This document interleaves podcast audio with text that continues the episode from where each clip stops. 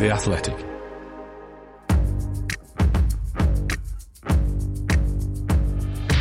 Totally Football Show. Today, battered in Glasgow like a Mars bar. Liverpool put seven past Rangers. Are Mo and Co back on the menu ahead of Man City, or was this just another nine goals against Bournemouth? We bring you that and other hot midweek takeaways from the Napoli to the unhappily as toys exit the Mbappe pram again. And Barcelona Inter, greatest group stage game ever. Plus Premier League previews all coming up in this Totally Football Show.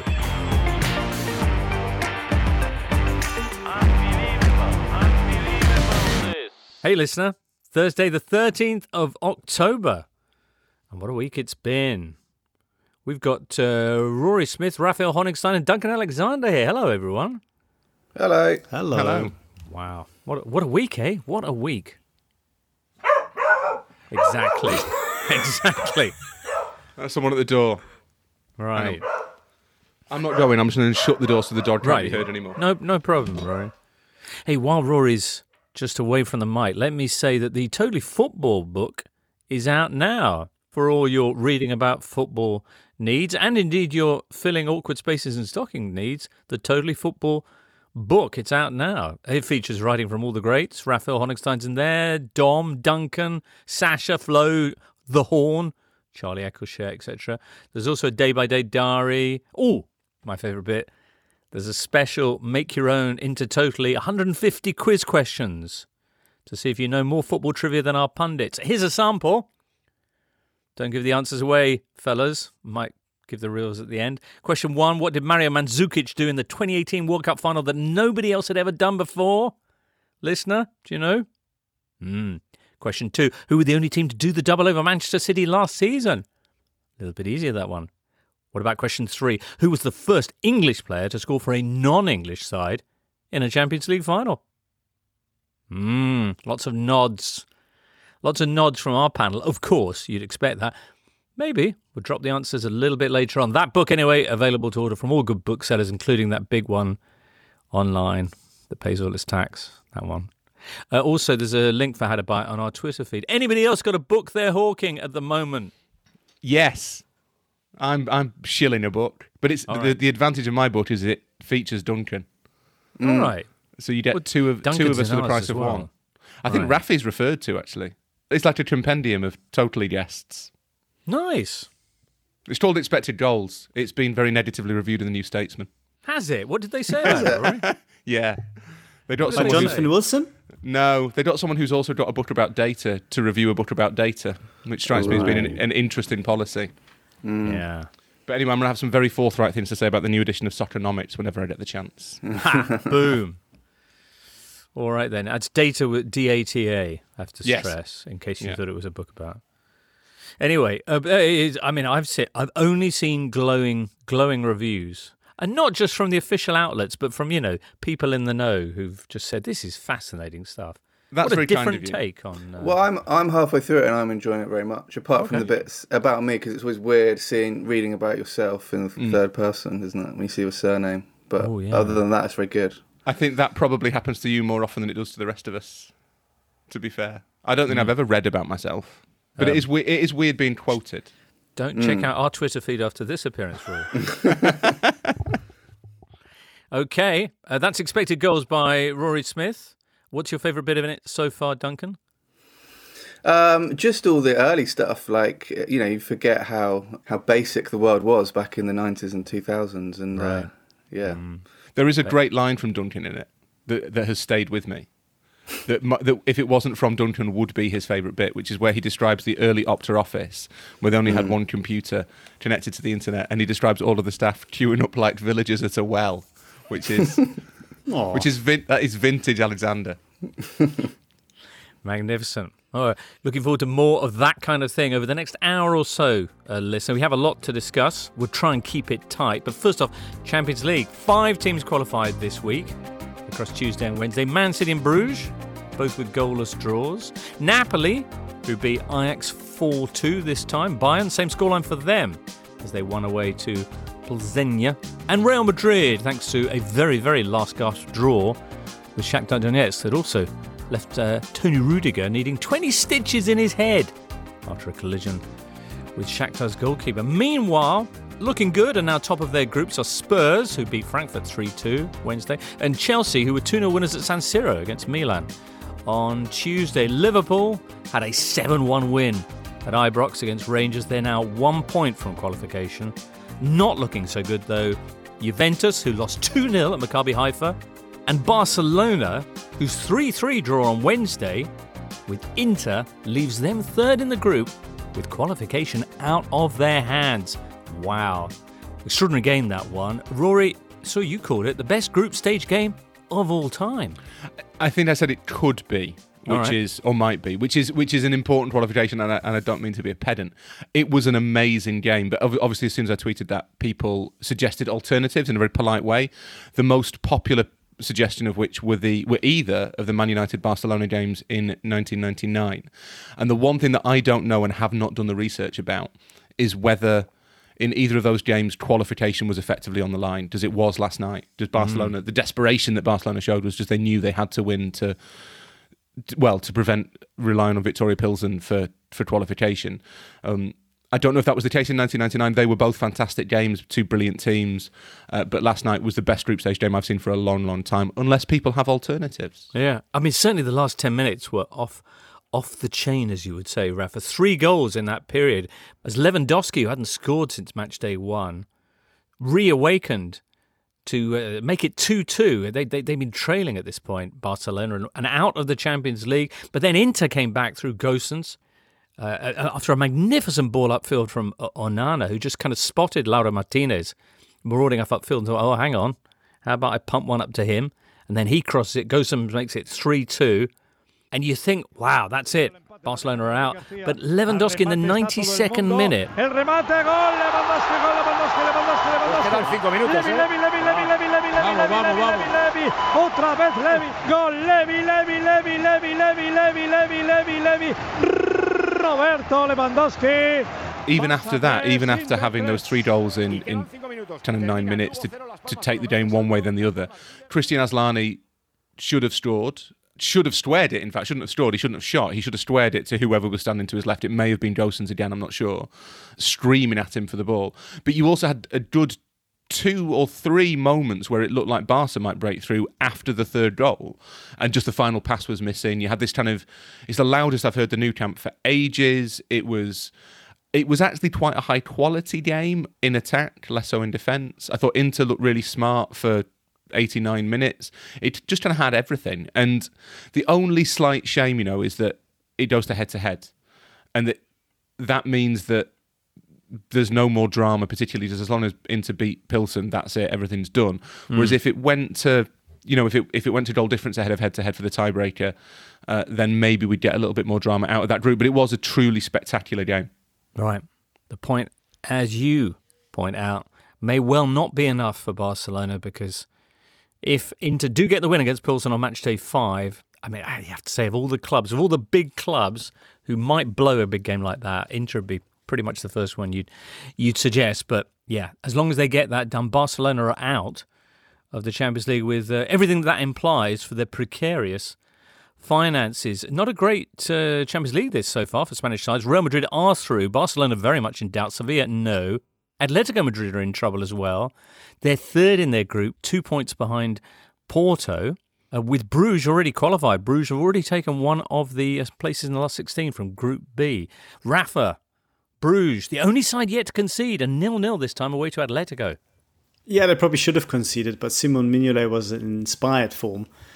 And for some strange reason, Joao Felix never entered the pitch, which is bizarre if you're chasing a goal or two. Yeah, I mean, Bruges, I think, are great uh, for, for many reasons, but most of all, I think because they put pay to that slightly tired narrative that the group stages are always so predictable and it's always the same teams, and what's the point of watching? No. Um, I think the group stages are brilliant. Um, yes, I might be slightly professionally biased because uh, I, I, do have a a role to play in in hyping the product, but I've always felt that people overplay the amount of sort of predictability that exists at this level and sort of constantly overlook the the outliers. And there's always a couple of outliers. Bruges seemed to be the biggest one, having qualified with what two games to spare. I mean, it's incredible, incredible mm. achievement. Mignolet with 14 saves against Atletico Madrid across the two meetings. Juventus, that was pretty incredible as well, losing to a club who had failed to muster a single point in the Champions League for over 20 years. Every time you think they've hit their nadir, Juventus, they, they find a way to achieve a new low. And intriguingly, they'll have the opportunity to do that this Saturday. Having pretty much wrecked their hopes of making the last 16, they'll be facing Torino in the Turin derby. Di Maria will be out of the picture, and the, the only good performances they've had pretty much this season have been with him in the team. Rafa. It's so weird how Juventus have gone from the poster boy of professional club management, frugality, good scouting, good marketing, so just all around modern and smart to being a total basket case. Um, as someone who's across Italian football more than me, James, how, how have they achieved that? Well, there was this feeling that they had to they had to push on for the future. And I mean, the Ronaldo thing is, I think, what people point to as pivotal. Ronaldo wrecked them. Yeah, is that what you're saying? That's in in uh, in not in so many words. Rory's shaping up to. Yeah, I, I think there's an element of Ronaldo's like symptomatic of of a change in thinking that was pretty disastrous. But at the same time, what what's happened this season, the unraveling this season is is almost inexplicable because they haven't signed well that's that's obvious. You know, signing Di Maria to a big contract when he's 34 and is only really interested in the World Cup is pretty stupid. Mm. And letting Bring, Kulusevski go as well. Letting Kulusevski go, even Bentancur as well. Like mm. they had quite a lot of promising young players that they just kind of gave up on for a bit. I think it was. I liked Max Allegri. I know that, that James Horncastle's kind of torn on this as well because Allegri is very obviously a disaster, but is quite a nice bloke. So you don't want to say it too clearly. But he, you know, he's a manager of maybe of a different age that it wasn't exactly a progressive appointment.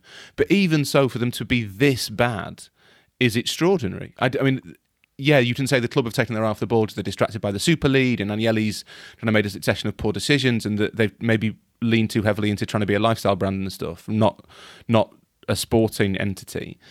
But that doesn't explain the results they've had, or the performances that, that they've had, or quite how bad it's got, or the fact that Agnelli seems to think it's all going okay. Well, no, I think he's aware that it's not, but he's very, in terms of the Juve brand and what they used to call the, the Juventus style or stile Juventus, uh, part of that for him is the fact that he's not going to fire a manager, and particularly Allegri, who he's pretty closely tied with, uh, in the middle of a season. I think this season, though, might be different for the simple reason that we have a World Cup and thus a pause of kind of six, seven weeks in the middle of it. And if, say, Juventus I mean, I doubt they're going to make the last 16. It's not impossible. But if they if they don't make the last 16, and if they're significantly far from the top four when we break for the World Cup, they're currently seven points off the side in fourth. Then I think that even Agnelli might decide that it's time to. Uh, to clear out. I mean, there are so many things to, to say, but I think the, uh, on the subject of, and I was talking about going to the future, but they went back to the past with Allegri, who'd been so successful for them. Previously, five Scudetti and what was it, two Champions League finals? But this time around, there seems to be no connection between him and the team. One of the major tests, I think, of how a manager's doing is whether players get better or worse under their tutelage. And almost to a man, the Juve side are all playing worse. And the players that were under him last season, like De Ligt, all playing worse now than they, they have been previously. Vlahovic, who they bought for, what was it, 80 million euros, who was going to resolve everything is looking a shadow of his former self. The other thing that I think is significant is this is a really, really bad time to be an underperforming, underperforming manager of a major team because you have Thomas Tuchel and Mauricio Pochettino who are both out of work, and I'm pretty sure that both of them, given kind of how their careers have gone, would pr- would probably consider Juventus a reasonable opportunity. Mm. And Zizou, and Zizou, of course, yeah, yeah, and Sean Dyche, and Sean Dyche, yeah, yeah. the big four. Pressure building. The other side of uh, things in Italy, as regards Europe, is of course uh, Napoli, who are top of the table in Serie A and already qualified. 17 goals scored in their four Champions League matches. The record for the group stage is 25, so they're eight goals off that. See if they can, uh, if they can do that in their final two group matches. Absolutely uh, thrilling performance once again early on Wednesday at home to Ajax. Are Ajax actually not that good? That was a question that struck us watching some of the defending in that game. Well, they only let in 19 goals in the league last season. Remember, the start of the season, they barely let in any, and they've conceded 10 in two games to Napoli. Obviously, they've changed manager, but I just think Napoli are kind of unplayable at the moment, and it's uh, yeah, you know, every couple of years you get a team that, and uh, sometimes, to be fair, it is Ajax um, that just play really well, and everyone wants to watch them. I mean, my theory, a bit like Leicester, as we said the other day, when they actually respectfully reburied Richard III and then they changed their form and won the league. I think naming the stadium after Maradona, finally honouring him properly, now good stuff's going to happen. So, mm, nice theory. All right, Frankfurt at Spurs beaten 3 2 by Spurs, who had uh, Son Heung-min getting his groove back. He scored a brace. Harry Kane scored a penalty and missed a penalty. Slightly nervous end to this game, but Spurs are now top of Group D. Only one point ahead, though, of Marseille and Sporting, who are the two teams they're going to be facing next. In fact, only three points separating the whole group. Yeah, I mean, who called, who called uh, Spurs the Harry Kane team? Was it Pep? I think it is very much the Harry Kane and Heung-min Son team with, with a shout for Richarlison. But the rest of the team are kind of just sort of prodding along, making things happen for, for those guys up front in certain moments in time. Now, when it works, it's it's great. It's sort of a Conte tactical masterclass. Very very difficult to play against. The results are good, but it is hard work. I think for for neutrals and even some of the Spurs fans themselves. But you know, achieving results is, is I guess is what Conte will be judged on. But they still had a couple of nervy minutes because they don't tend to control games. They tend to just soak up the pressure and they invite that pressure onto them at times. And even a 10 man Frankfurt with very limited means managed to very nearly snatch a draw.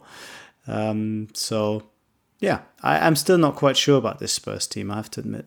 I think what Raf, what Rafi says about the, the Champions League group stage is not quite deserving the reputation for predictability that they have is borne out by this and the Leverkusen group. That even at the start, you'd, you'd have said, okay, Spurs and Atletico would would qualify with ease, but there was always going to be a pretty good strap for second in these groups. Just that those Leverkusen, Porto, Bruges, you'd have you would have assumed were all quite well matched, and Marseille, Sporting, and Frankfurt should have been maybe Eintracht a little bit lower than than Marseille and Sporting should have what? been kind of These are the Europa League winners you're talking about. They Rory. are the Europa League winners, and I sh- and, and you're talking them... about Conte, who, who's Champions League, and Marseille, who until form is questionable. Two weeks ago, hadn't won a Champions League game since 1993 in questionable circumstances, and but they all looked relatively well poised. And then you throw in the fact that Bruges have been extraordinary, and they become really unpredictable groups. What I think people sometimes get confused with is they're not the sexy groups. Mm. Like you don't get a, mm. a, group with Real Madrid in it that's really unpredictable because it's Real Madrid. Well, we kind of f- did actually two seasons back, but yeah, and last year, yeah. Yeah, Real will occasionally give other teams a head start, but mm, the, yeah. the, ending is deeply predictable. Oh, yeah. Real Madrid get 12 points. Hmm. Not so much for Barcelona, though. Yeah, well, Barcelona. I think this this sounds like like a like an excuse. Barca have been a little bit unlucky this year. Does that is a bad group to be in? With Bayern and with Inter is mm. that is unfortunate. You, if Barcelona had been in, for example, Tottenham's group, their life would have been a lot easier. But that goes back to the fact that they changed it so that the, the top seeds were not the eight best teams on the continent, but the, the eight champions of of note. But my theory is why people do think, as Raf says erroneously, that the, the group stage is bad is because often match day five and match day six are bad, and that's what sticks in people's memories. Because as we mentioned earlier, you know, a lot of the groups are already finished. Um, a lot of them can't be, you know, overturned because of the head-to-head rule. I mean, there were 36 goals last night, which is the most on a single day since match day three, one of the match day three uh, days in 2014. I would say match day three, match day four, are some of the best football you get every year, and then it tends to tail off quite badly. Not this year, Duncan. Not this not this year. year. This will be the best ever. 11 teams yet to book their place in the last 16. Of course, they're, ditching this entire format not long from now. Mm. We've got one more season like this. Then how's it going to work? Was it two leagues of 20 or something? What, what is the deal after that? Swiss model. You just you just yes. say the Swiss model and pretend yeah, that, yeah. Yeah. All right. One league of 400 teams, and they play just on an oil Googling rig. Swiss model now. Oh, 10 that group wasn't game? what I was expecting. 10 group stage games, is it? 10 group stage games, and it's a, it's just a league. It's just a league, so it Right. It's like a like it's like a conference in American sport, so it depends on your record. It doesn't necessarily. It's not that you have to kind of nudge the other teams out. It's that the teams with the most points or the most wins or whatever will will qualify. I, for one, I'm looking forward to football's new paradigm. Are there not some weird wild card things as well? I can't remember. It's very complicated. It'll make one hell of a go show. Yeah, certainly will. That's why they've done it. Yeah. It's community chess, I think. Play your joker, and your away goals count double. But for one fixture only. Uh, Chelsea got two away goals at San Siro. That was on Tuesday. Yeah, it wasn't a great game, not least because of the, I'm going to say, pretty inexplicable decision by the referee to send off poor old Fikayo Tomori, who was looking for redemption, but instead got red. 20 minutes in, uh, Aubameyang scored again. Boy, he's looking like a signing. Chelsea kept their third clean sheet in a row with Kepa as well. And that's four victories on the bounce for Graham Potter's Chelsea, who are top of Group E. One, like Spurs, there's only three points separating the whole group, so not exactly done and dusted. They will be at Villa on Sunday. I mean, just on that red card, by the letter of the law, that was the correct decision because he didn't Was try and play the ball. But you know, if, if last weekend we were back to we want consistency, then Tuesday night was we want common sense, and then Wednesday night was back to consistency in the in the eternal swingometer. Although, I mean, others are better placed to to answer this, but for the red card, you have to deny an obvious goal scoring opportunity. The fact that Mount actually got a shot away, would you still say he denied that opportunity? I Or mean, he hindered him. He made it more difficult for him. Yeah, compromised, but not denied necessarily. So it felt strange all along, all around. And I must say, some of the decision making this match day seemed to be over officious and too interventionist. Um, I don't know why UEFA all of a sudden it felt as if all of a sudden they've been particularly um, sort of uh, pernicious. Is that a word? Yeah, it's very much a word. There was a Commodore Amiga game called Kickoff 2, which had a, like an incredibly strict referee. And you never knew when you were going to get him, and it was pretty random, and, and he would just send off everyone. And I, I'm not averse to that in real life. That one, you know, one match week of the Champions League, they tell refs you've got to be like incredibly strict, and no one knows when it's coming. No one knows when it's going to be.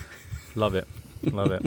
You can never expect the uh, kind of referee inquisition. Okay. We'll be talking Premier League very shortly, listener. If you're here for Premier League chat, stand by. But meantime, the other big midweek story in Europe came from Paris, where one of the biggest names in world football declared he'd had enough. We'll talk about that next. Would you like to be the fountain of football knowledge within your friendship group, either down the pub or in the group chat? Because if so, the Athletic Football Tactics podcast is surely the podcast for you. I'm Ali Maxwell, and every week the Athletics tactics guru Michael Cox, its data whiz Mark Carey, and myself take a tactical deep dive into the week's biggest talking points. This week, we'll be assessing the ever changing role of the modern number nine and wondering if it's having a renaissance, and if so, how Erling Haaland, Darwin Nunez, and Gabriel Jesus' big summer moves have shaped that conversation. We're also taking a look at Manchester City against Liverpool and asking if this is still the biggest fixture that the Premier League has to offer or not. Make sure to check out our back catalogue too. Three years worth of episodes featuring more nostalgic look backs at iconic teams and seasons from yesteryear, like Carlo Ancelotti's Christmas tree formation at AC Milan or Mesut Ozil's Arsenal legacy. It's good fun, and the experts bring a ton of insight. So join us. Just search for the Athletic Football Tactics podcast wherever you get your podcasts, and make sure to follow and subscribe so that you don't miss a single episode.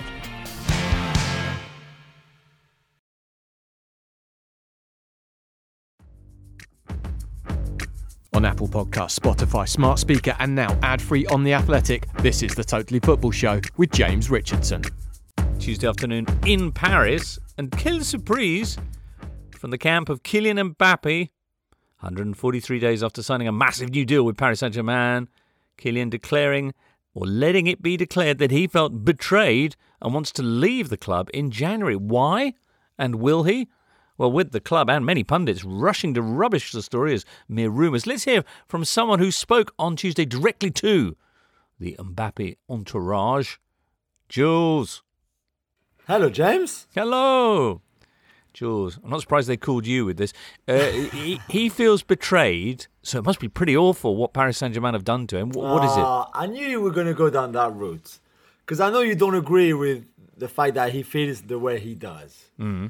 It's just you have to say from his point of view, in the sense that okay, maybe he's high maintenance and maybe he's got high demands and all of that, but they they basically said to him a lot of things. They promised a lot of things, uh, and they haven't been kept those promises. The things that they said would happen haven't happened, like the fact that tactically the teams will, the team will play differently. That Mbappe's positioning will be different to what it is this season.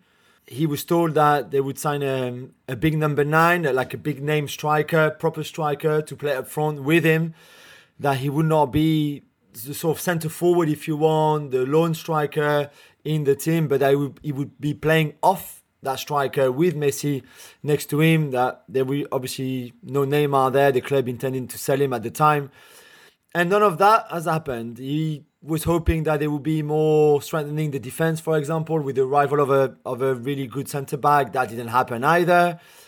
I think he was maybe a bit disappointed at times with Christophe Galtier, the new manager, and some of his tactics. And overall, despite being a good season for PSG in terms of results and his own goal tally, for example, he's not, he's just not, it's not on for him this season. So I think that was brewing. We knew there were tensions. We knew there was something happening, something going wrong. We knew he had a lot of resentment. And then all of that kind of exploded on Tuesday afternoon. Tuesday afternoon, when it just so happened they had a massive Champions League clash with Benfica happening in a few hours' time. Were they unaware of that? Why did they choose Tuesday afternoon, just before the game, to drop this? I don't think they chose Tuesday. I think, as often with the Mbappe family, it's it's quite a lot about them, and it's a lot about Kylian himself. And I think that's what he wants. That's what he likes. Mm. So there's for them, there's no an issue with timing. It's just, and if if you actually look at his body language before that Benfica game, when he arrived at the Parc des Princes with the team bus, he was the last one to get off the bus, which is normal. It's everything he does it all the time. Him and his best pal Hakimi, but he knew that the cameras would be on him, and you could see that how he was looking at the camera. He was searching for the camera. Same through the game. He scored a penalty, and PSG drew one-one in that game, and they were pretty average after the game as well in the things that he posted yesterday on Wednesday there was um he had a day for his foundation in the south of France in Nice and again he knew that everybody would be there sort of waiting expecting to see something from him or maybe to hear from him so I think he likes that. He likes that attention, and okay. and I think because he's he's made his mind up that he wants to go in January, and he was really happy for this to be out because he's got so much resentment towards the club. Uh-huh. It doesn't matter if it's a Monday or Tuesday or Sunday morning at night time before Champions League match at all. He just wanted this out. Okay, for all the fuss, then, Jules, do you think will anything happen? Where do you think he will be playing come February? Right now, PSG saying he's he's not going to go in January. We we won't let that happen. Uh, so he can try to force a move. He can he can sulk. He can go on strike. He can do anything he wants. They say like no way in January we let him go.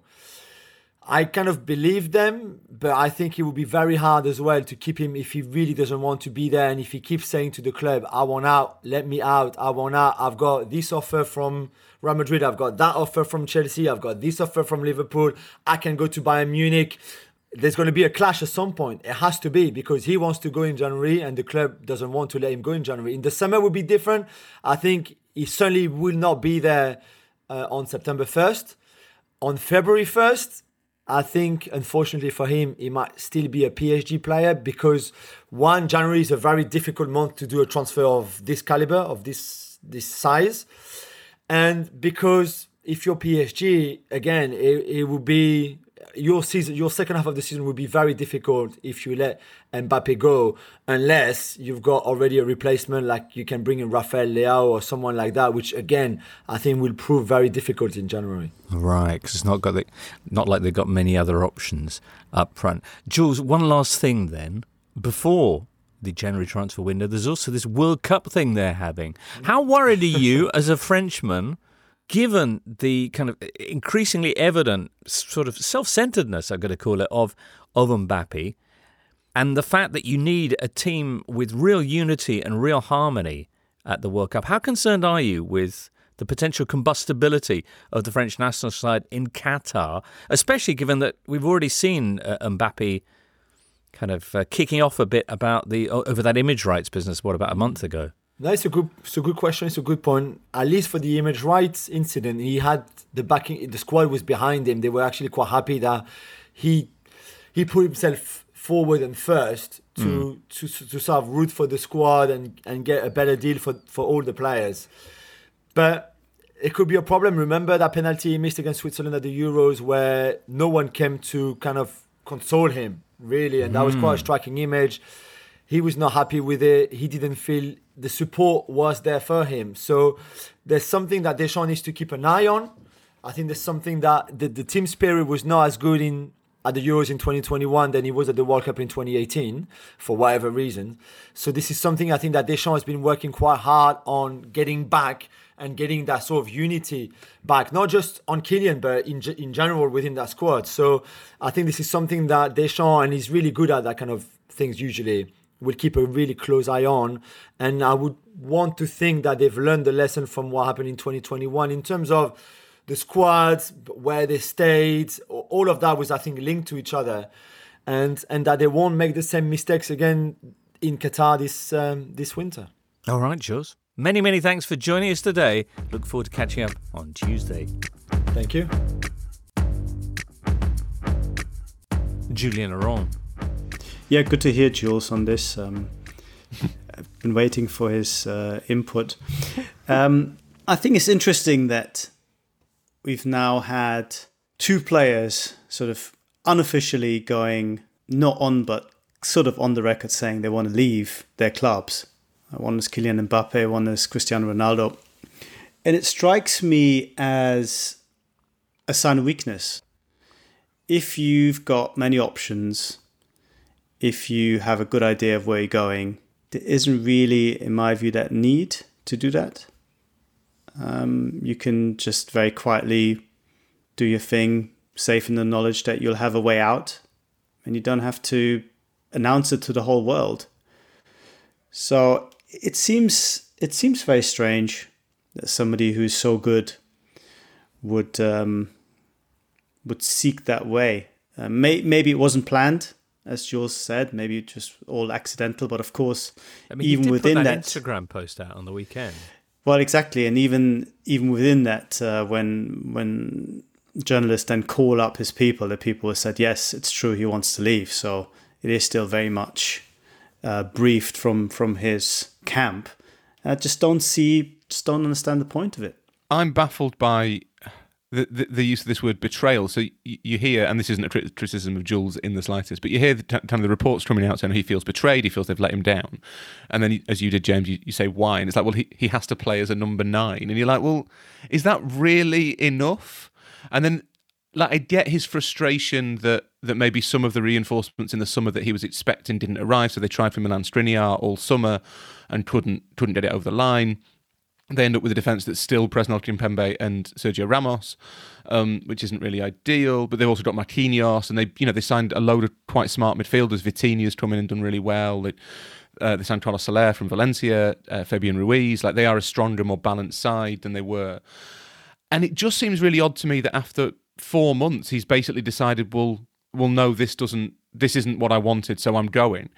And there is this weird tension in the way that um, Mbappe's presented. So you speak to people, and he he comes across as being, in one sense, a really level-headed, collected, driven, ambitious, and professional kind of player. Like he's been learning English and Spanish for 15 years to get himself ready for a potential move to England or Spain. He's got business advisors, he's got a foundation that he's setting up, he's doing all this stuff. He wants to kind of be the LeBron James of European football, which which he's in a position to do and kind of makes sense. And then he he does this fairly continually, and it's it's a very odd mix of a player who is lionized by people around him for being mature, which I think is true, and yet he seems to have this unshakable desire to be a prima donna. And I find it really, really strange to know which one is the real Mbappe. And I think that's significant because if you're potential suitors maybe for next summer rather than January, Real Madrid, I'm sure, would sign him if they can swallow their pride after what happened last summer. But if you're Pep Guardiola or Jurgen Klopp, would you think, do I want this guy who apparently wants the entire team to be built around him in exactly the way that he wants? I think that would, even for a player of Mbappe's talent, I think that's a red flag. And uh, it, it just makes you wonder whether Mbappe maybe is doing something that's slightly old fashioned because the best teams in the world play in systems and you don't get to say, well, I don't like this bit of the system, so you have to you have to change it entirely for me. That is not the sort of thing that the the elite coaches are going to do, do for you, no matter how good you are. Although arguably that's what City have done with with with Haaland, but that's a tweet rather than a full change. Okay. They've they've done a little bit more direct. They've done a little bit more, not even direct, more like first time with Haaland. Mm. Haaland still does what he's told. You know, he might not be touching the ball a lot, but he's he's he's part of the pressing patterns. He's doing all that. He's not saying, "Well, actually, do you know what? I want to be right back, so you've got to play me there." Indeed. All right. Well, more to come on Mbappe and his potential destinations and that excitingly over the weeks to come. And next up, hey, let's get on to the weekend in the Premier League. This episode is supported by FX's Welcome to Wrexham. Celebrity owners Rob McElhenney and Ryan Reynolds' small town Welsh football club has finally been promoted into League Two after 15 seasons in the National League. Dedicated staff and supporters celebrate the team's return to glory while bracing for the newfound challenges that come with being in a higher league. Will Wrexham AFC stand up to the challenge and rise again into League One? FX's Welcome to Wrexham, all new, Thursdays on FX, stream on Hulu. This is the Totally Football Show, part of the Athletic Podcast Network.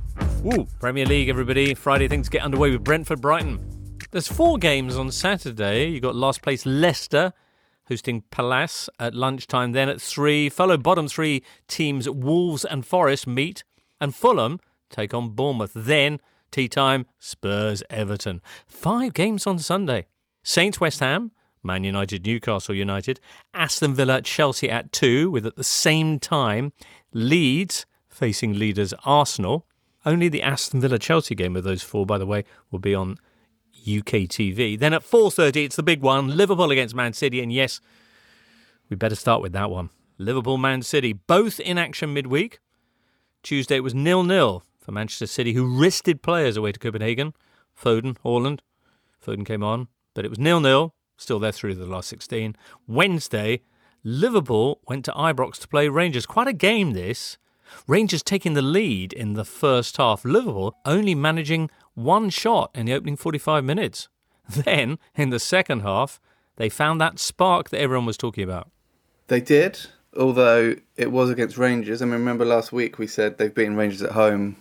Arsenal's probably going to be a tougher game. Now, I don't want to repeat myself, but let's also point out that Allan McGregor's debut in his career was in the same team as Claudio Caniggia. So it, has been a long stretch. Um, but, you know, Diogo Jota created all three of Mohamed Salah's hat trick goals, six minutes, 12 seconds, fastest ever Champions League hat trick. Salah came on and played pretty central, which is what people have been asking for a little bit more as well. So mm. I don't think you can read much into this game. But can you read will... a lot into the fact that Duncan had you pressed play on "Tiny Dancer" by Elton John when Salah scored his first goal, the music would still have been playing when he completed the hat trick. You'd have had five seconds to choose another song, yeah. So um, it was a fast and you'd have one. enjoyed a lovely musical accompaniment to Very the much return so. of, of, of Mo Salah to you know his previous goal scoring heights. I mean, I think the thing that's notable about it was that his finishes were, you know, classic Salah from a few seasons ago. You know, no backlift, almost not looking on some of them. So I think I don't know what was said at half time, obviously, but it did feel like a bit of a, a nadir had been reached after that first half, and um, we'll see. Uh, we'll see how it translates on Sunday. But um, mm. it's definitely a, a better. Say they'd, they'd scraped a two-one win or something, or, or ended two-two, then obviously winning seven-one it's better. But Liverpool do this. They they scored nine against Bournemouth. They're below Bournemouth well, yeah. in the league. They won seven 0 at Palace a couple of seasons ago, and then went on that horrific run at home. And so often scoring a lot of goals actually just shows you a glimpse of what this team can be, rather than what they actually are. All right. Just to mention that Rangers uh, are out of the last sixteen. Come match day six, they'll be exiting the competition. They are still on to complete the worst group stage in Champions League history if that's of interest. That's a record currently held by Dinamo Zagreb with no points and a goal difference of minus 19. Uh, Giovanni Ron, Ron Bronckhorst's side are currently on no points and minus 15, so a little bit of work to do on that. Uh, they and Celtic uh, both now definitely not qualifying for the knockout stages. All right. Are they back, or is this another Bournemouth then? That's the question, unless anybody else wants to eulogise further. The 7 1 win for Liverpool. I mean, seven goals to one. I know it was Rangers, but seven goals to one, as I say. Yeah, I think that the, the issue is who they're facing this weekend. I think if, uh, Duncan's right that it's Rangers and you, you can't be entirely sure kind of what that means. Although I would say that it was a different order of performance in the second half to the 2 0 win at Anfield. I think that the fact that Klopp is changing formations is both creditworthy and slightly troubling. He's been criticised for being too wedded to the 4 3 3. But if you're then, they started 4 4 2 last night, they've played 4 2 4 previously. That does kind of suggest you don't quite know what the problem is or what the solution is. But at the same time, maybe maybe the kind of the, the enforced changes. I think Konate being back is a huge advantage, despite the fact that Matip's really good. Um, Gomez makes them be a little bit more defensive. I think, which maybe in the in the form they're in is not a bad thing.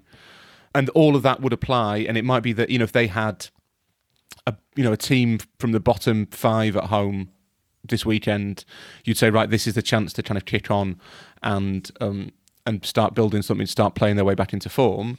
The fact that it's Manchester City is is maybe less than ideal for Liverpool.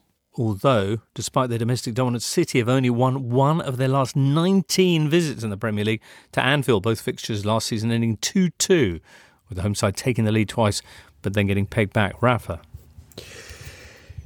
Yeah, it feels to me, and Duncan might have the, the numbers for this, um, as if Liverpool's work against the ball, their pressing is just a little bit off. And I think the um, tweaking of the system, it looks as if it's a sort of a verdict on the midfield. But I think basically what, what Klopp's trying to do is have better pressing structure because whether it's a 4 2 3 1 or 4 4 2, it allows you to have four players up front and in theory have more pressure than with a three, especially if one or two out of three are perhaps not doing their job as well. So I think defensively, that's where the biggest drop off has been. A Liverpool side that doesn't look sharp, that doesn't win the ball back in dangerous areas, that doesn't make it really difficult to play through them. They're only sort of half or less than less than half of what Liverpool should be. Um, they can't rely on just playing football the way that maybe City and, and maybe a couple of other teams in Europe do. For them, it's all about that moment of explosiveness, that winning the ball high up, that making it difficult, and that seems to just missing a little bit at the moment. I don't think it's as bad as some people have said. I don't think they're going to have a bad season, but because of the injuries and because of the bad results, they're already out of the title race, and I think that's a huge blow and disappointment because I'm pretty sure that Klopp would have gone into the season after the way that last season finished thinking we are ready with this team to challenge again on all fronts, but results have run away from them domestically. Surely he'll have gone into the season going, oh no, it's my seventh. no, I don't think so. No, all right. The, the the thing that Rafi says that I think is has been lost a little bit is is this kind of scale of Liverpool's collapse, and it has been a, a, bitterly disappointing season so far for Liverpool. But they have only lost twice in the league, Hmm. and they were taken apart by Napoli. Although although we have seen in recent weeks that maybe being taken apart by Napoli doesn't make them special. Um, the disappointments, I think, more than anything, are the draws, the, the endless draws, and the nature of the performances. I don't think that that will t- change this weekend. But where, what Rafi says about the the um, the drop off being slight, I think is right. That it's not that Liverpool are infinitely worse and just not doing the things that they, they normally do. I think it's the fact that they're just they're doing the same things but a little bit less and quite a lot slower. It's a relatively minor difference that because of the way that they're of how fine tuned that system is has a major impact. That's the way that it kind of looks to me.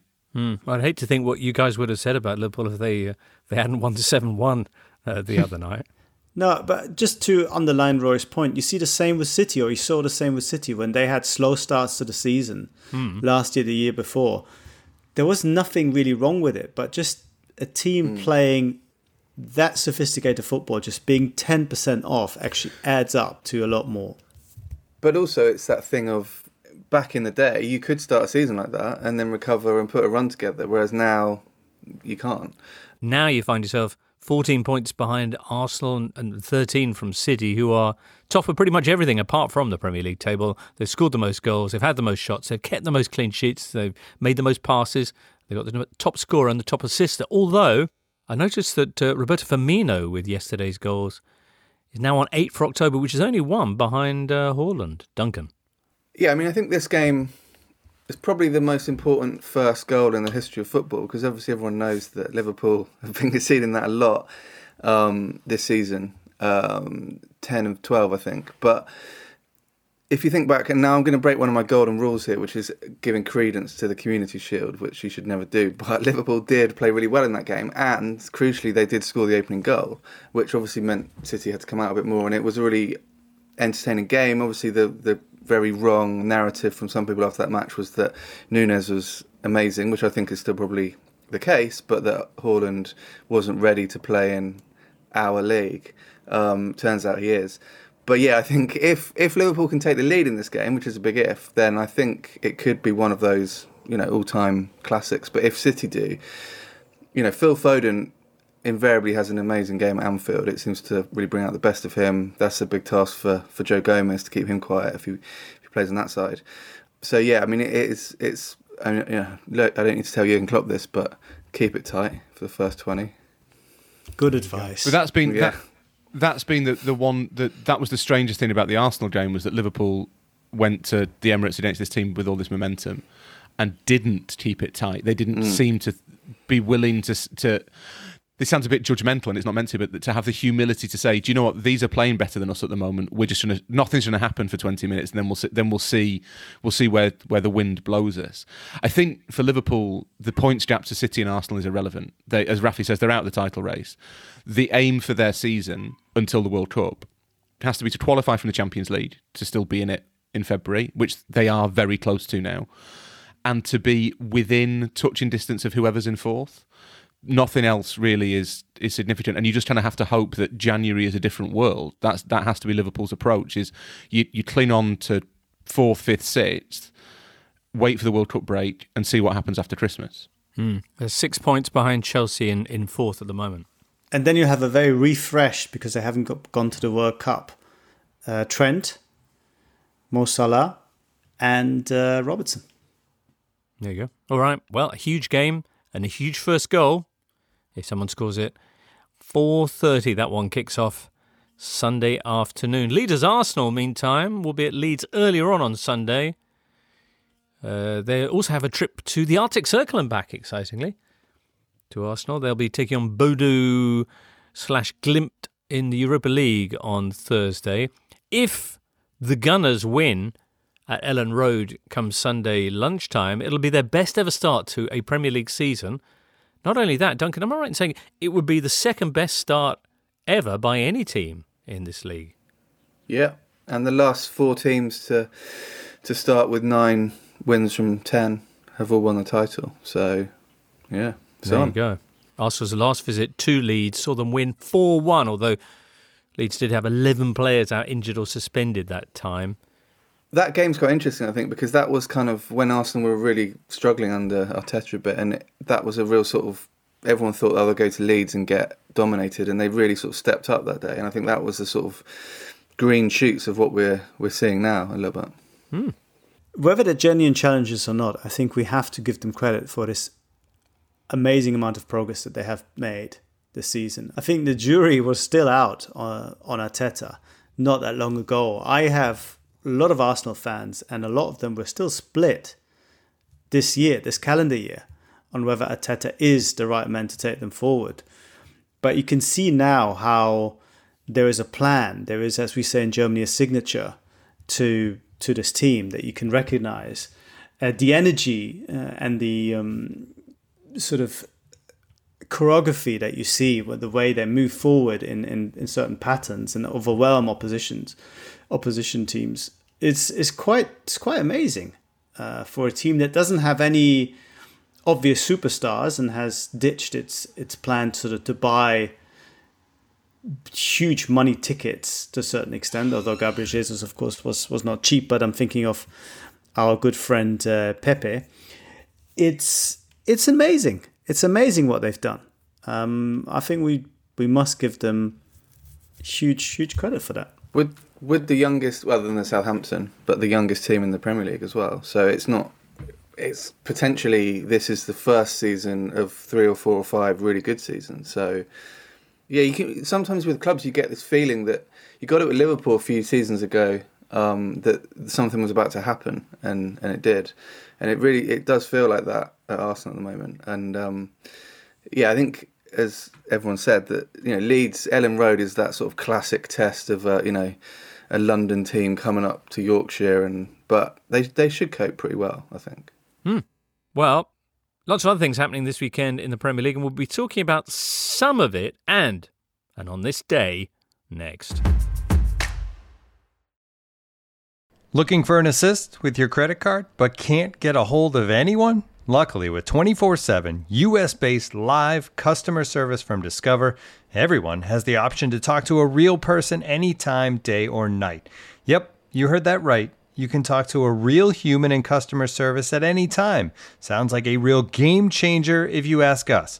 Make the right call and get the service you deserve with Discover. Limitations apply. See terms at discover.com/slash credit card. This is the Totally Football Show, part of the Athletic Podcast Network. The Athletic is the only place you can read articles by Daniel Taylor, Amy Lawrence, Phil Hay, James Pearce, Ollie Kay, and the very best football writers around. 13th of October, listener. And if that sounds familiar, it's probably because that's today's date. But I mean, if it sounds familiar beyond that, it's because on this day, 29 years ago, the Netherlands met England in Rotterdam. Two great footballing nations competing for one place at USA 94, as Brian Moore put it in his preamble, and one of, uh, well, a game that really defined an era perhaps for, for the English national side. A great team talk from Graham Taylor ahead of the game. In life, there's so many opportunities, and they're always roundabouts, but there's too many people in life that never see them. Then there are those people who see the opportunities, they don't want to grasp it. And then there's the other people that generally are life's winners. They see the opportunities, they go looking for them, and when they see them, they grasp them. And that's what you're facing now on the football field, isn't it? Uh, yeah, and also a great press conference I saw on YouTube just the other day. Uh, Graham Taylor admonishing a journalist for having a bad face and being downtrodden before the game. But I must say, those doubts, of course, were borne out. Wow. Um, I'm not sure they were. They could be blamed the media for for having a pretty yeah bad feeling about this game. Well, who could be blamed? Perhaps the referee. England, of course, famously didn't get the result they needed. They didn't get to go to USA 94. It finished 2 0 to the Netherlands. It was the game of Ronald Koeman not getting a red card. Need VAR, didn't we? Mm. He's going to flick one now. He's going to flick one. Yeah, there you go. And then, of course, the farce against San Marino. It did give us, though, material for what was either the, the best English football documentary ever made or, or possibly the best English football documentary ever made. I'm talking about The Impossible Job, aka Do I Not Like That? If you haven't seen it, see it. It's on YouTube, all of it. I saw the crucial bit again this morning. That's why I'm a little bit excited. Made by the wonderful Scottish director Ken McGill. What a talent. Shout out to Ken. And of all the moments, I mean, there's so many glorious moments in it because you've got players mic'd up during the training sessions. Above all, you've got Graham Taylor mic'd up right through that disastrous, ultimately qualifying campaign. And his bit when when the penalties are not given and Koeman's not sent off for a clear last man foul on David Platt. I mean, it's just one of the most obvious red card decisions, surely ever. And Graham Taylor inquires of the fourth official, "What sort of thing is happening here?" And then later on, later on, the absolutely and really, really quite poignant line when he knows that the jig is up. I'm just saying to your colleague, referee's got me the sack. Thank you ever so much for that, won't you? Which a he resigned, so he wasn't sacked, and B, I would argue that Graham Taylor got himself the sack with a series of inept performances with one of England's best ever squads. But you know, respect the I did- narrative, Duncan. Well, it's a bit like people like liking football shirts from the nineties that, that no one liked at the time. It's like Oh, Graham Taylor's reputation is, you know, he's a very nice man, etc. But Lovely that man. that whole qualification process was was terrible, and you know that's the last World Cup England weren't at, and it was Yeah. a, it was a big If- loss. If you were to flip reverse it, can you can you make a case that if England had gone to the World Cup, that that, that influx of foreign players to the Premier League wouldn't have happened quite so easily. If England had gone and sort of got knocked out in the last 16 or whatever, would would there have been the same impulse to go and buy all these foreign players because they were better than the players in our league, capital O, capital L? I mean, if you remember the the, the brouhaha about Klinsmann signing, hmm. Your sort of counter um, factual history would suggest that he might not have been signed if England had a good work. I, I don't think that's true. I think that he would have still been seen as a massive attraction because these players just didn't rock up in the Premier League at the time because a th- th- they didn't pay that much money before. They, you know, they had very little money in the nineties and, and late eighties, of course, even less. And B because the, the the standard of the Premier League was pretty poor. Not like these days when you get matches like Nottingham Forest against Aston Villa. Yeah. He said, segueing along, along nicely. A game that took place on Monday night and was described by Daniel Storey. If you didn't see it, listener, apparently it was a cross between one of those Victorian scrums between two Derbyshire villages that gone for three days and a 1987 First Division match. What does Daniel mean, Duncan? Well, it was a functional um, display from both teams. It had the a combined XG total of, of one, exactly one, which is the lowest of any any game But in the two Premier League actual goals. Two actual goals. So yeah, the the traditionalists were knee sliding everywhere. But um, I mean, Villa have now been involved in four of the six uh, games with the, the lowest XG in the Premier League this season, which I think speaks to the sort of negativity around them. Uh, and pretty much every Villa fan I know or, or see online is is not happy. Is Steven Gerrard holding back Aston Villa or the other way around? I think the former. Okay. I, I would say the former as well. I think the, I've had this argument with people um, quite a lot recently, to the extent that I actually got called out online by John Sitton. Um, the uh, Amazing. the um, Bring your dinner. I, I've not I've not responded. Uh, I don't want to bring my dinner, but I think for managers of, of clubs of that level, it's really important to be able to sell the fans on a vision. You need to tell them that there's a style of play that you're trying to implement, or a a type of player that you want to emphasize, whether it's young or creative or whatever it is. And to an extent, it can all be A philosophy, a project. yeah, it like and to an extent, it can be bull. It's fine if it's bull. No one, no one's gonna care, but you have to try and sell them on something. And I just think it, that Villa at the moment are a really clear example of a club where the manager has completely failed to convince the fans of what he is trying to do, what his vision is for the long term. If you look at Forest, Forest fans believe in what Steve Cooper is offering them. If you look at Southampton, where Hasenhüttl seems to have been on the brink of the sack for about two years, the fans basically believe in his in his vision of play, in his style, his his approach. I, we're, we're, we're what a year into Gerrard's reign at Villa, and I don't think the fans have got the slightest clue what a Steven Gerrard Aston Villa team looks like. The worst thing that happened was um, Coutinho scoring and playing really well on his debut against Manchester United because I think that kind of just set in motion that he was just going to amble around and score long range goals and they'd be fine. And it's kind of since then it's slowly slowly got worse. Well, with all of that, I am excited to say that Villa's clash with Chelsea is the one game being televised of those four two o'clock Sunday kickoffs. As for Forest, after their 1 1 draw on Monday, they will be facing Wolves Saturday at 3 o'clock. It's the first ever Premier League meeting between these two clubs. First top division meeting since March 1984. What was number one? China in Your Hands by T'Pau. Great shout, Rory, but not correct.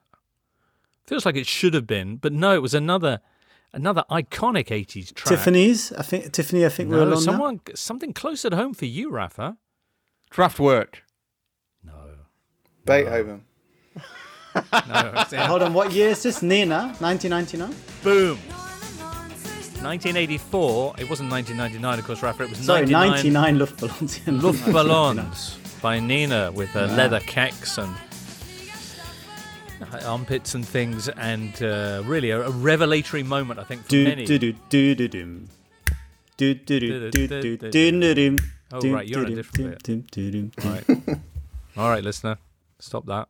Interesting build up to this game. Forest have fired all of the people who hired all of those players for them, uh, but kept their manager. Uh, Wolves are still without a manager uh, because it turns out Julian Lopetegui said no thank you. That's what we hear. Wolves have had one win in 16. Forest have had one win in nine. Missing out on Lopetegui strikes me as maybe being a bullet dodge, just for the for the fact that they sacked Bruno Lage just his football was boring and they didn't score any goals. So, so why would you go and appoint Julian Lopetegui? What's the what's the logic there? It d- doesn't make any sense to me whatsoever that, that he was their first. He's obviously got a decent CV and he's he did well at Porto, although that was quite some time ago. He did well but, at Seville prior to this season. He did okay at Seville, I think. I think he probably met expectations at Seville and massively underperformed in this season. They looked like they were in the title race for a bit last year, which I will grant you, James, was something of an achievement. I mean, three top four finishes, but the, I, I, guess it, it, it also speaks to the maybe decline of other traditional powers in, in, in La Liga. But also, I mean, Sevilla had been kind of skirting and flirting mm. with the hmm. top four before that. Anyway, that's just kind of that is their natural that has become their natural position in Spain. But I, it's the style of football, which is why Sevilla fans didn't really take to him. Why, to an extent, why it didn't work out. To then import that to a club where they've the fans are sick of not scoring goals and not attacking just seems really, really odd. All right. Well, uh, looking forward to seeing who will be coming in then. In the meantime, they are taking on Nottingham Forest that Saturday at 3. Saturday tea time, it's Spurs Everton. Conte Spurs beat uh, Lampard Everton 5 0 in this fixture last season. Fulham Bournemouth, there's also this weekend. Uh, there's Leicester Crystal Palace. There's Brentford against Brighton. And West Ham and Man United. I mentioned Man United taking on Newcastle. Uh, West Ham are going to be away at Saints. Both West Ham and Man United play in the Europa League and Conference League on Thursday. Man United are up against Omonia Nicosia and uh, West Ham host Anderlecht. What of those games are you most excited by? Pick one and then we'll wrap it up for today. Duncan. Um, Man United, Newcastle. Oh yeah, I think. Yeah. Remind my favourite Premier League goal, the one where Wayne Rooney is arguing with the ref, jogs a bit, smashes it in, and then turns back to the ref, which is uh, always good.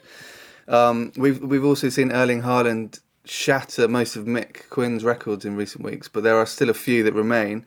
Um, he's still got the record of scoring in his first six Premier League appearances. Obviously, Antony's three for three so far. So um, hmm. We'll see if uh, if the Quinn family maintain any dominance of the league uh, mm. after the next few weeks. Newcastle have only won once at Old Trafford in the last half a century. That victory coming, you may be unsurprised to hear, during the David Moyes season. Rafa, what game is catching your eye? Well, I'm super excited about an eight hour round train trip to Anfield. Oh, yeah. To watch England's yeah. best two teams of last season to each other. Yeah, kind of over the last five years, really. Yeah, fair enough.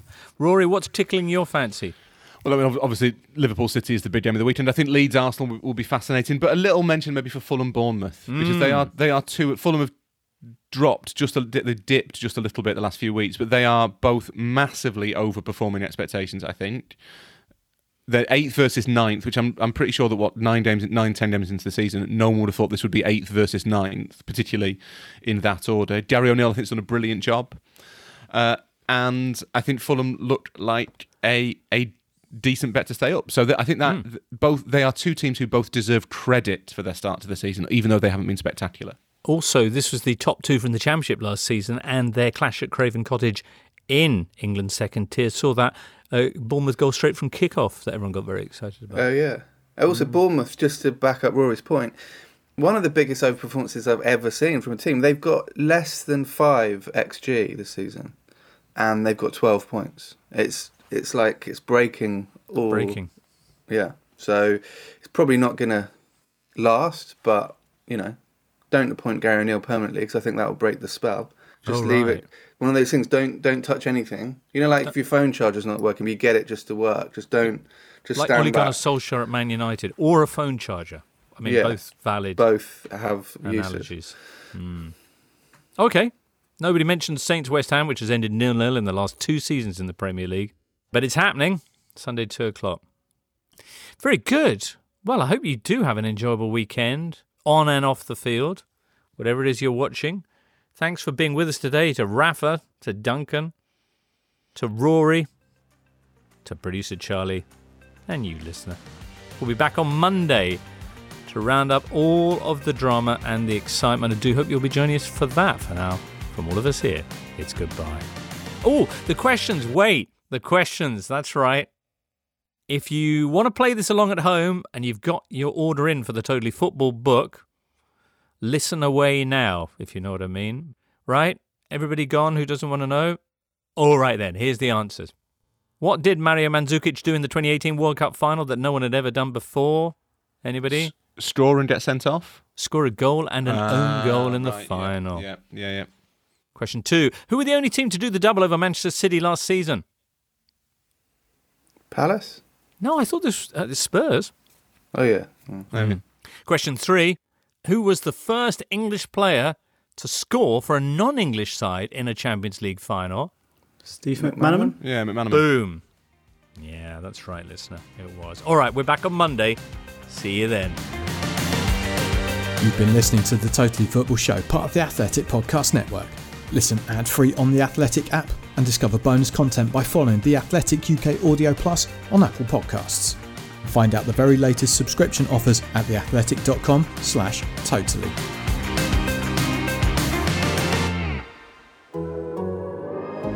The Athletic.